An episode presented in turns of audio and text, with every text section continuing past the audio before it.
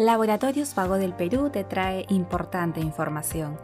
Esta vez hablaremos de artrosis de rodilla, a cargo del doctor Rafael Bendezú, traumatólogo.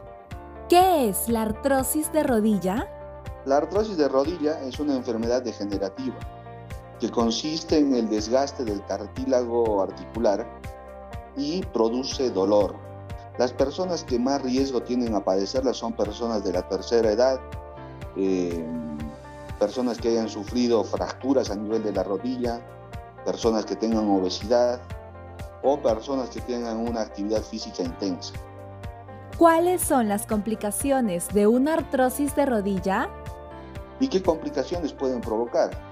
Bueno, una persona que padezca de, de artrosis de rodilla va a tener un nivel de vida muy bajo va a tener limitación funcional para poder movilizarse, para poder sentarse, va a tener un dolor crónico que puede afectar también a la cadera, puede afectar la columna. ¿Cuál es el tratamiento de la artrosis de rodilla? Bueno, el tratamiento de la artrosis de rodilla lo vamos a dividir en dos. Un tratamiento médico para casos leves y moderados y eh, un tratamiento quirúrgico en pacientes eh, con artrosis severa.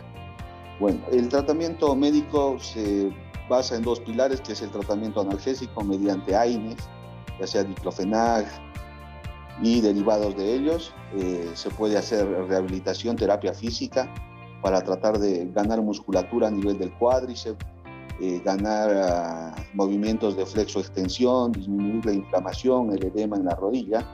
Y se pueden también utilizar fármacos eh, que se llaman de acción corta, que son fármacos como la glucosamina y condroitina, que son proteínas que tienen que ver mucho con el metabolismo del cartílago.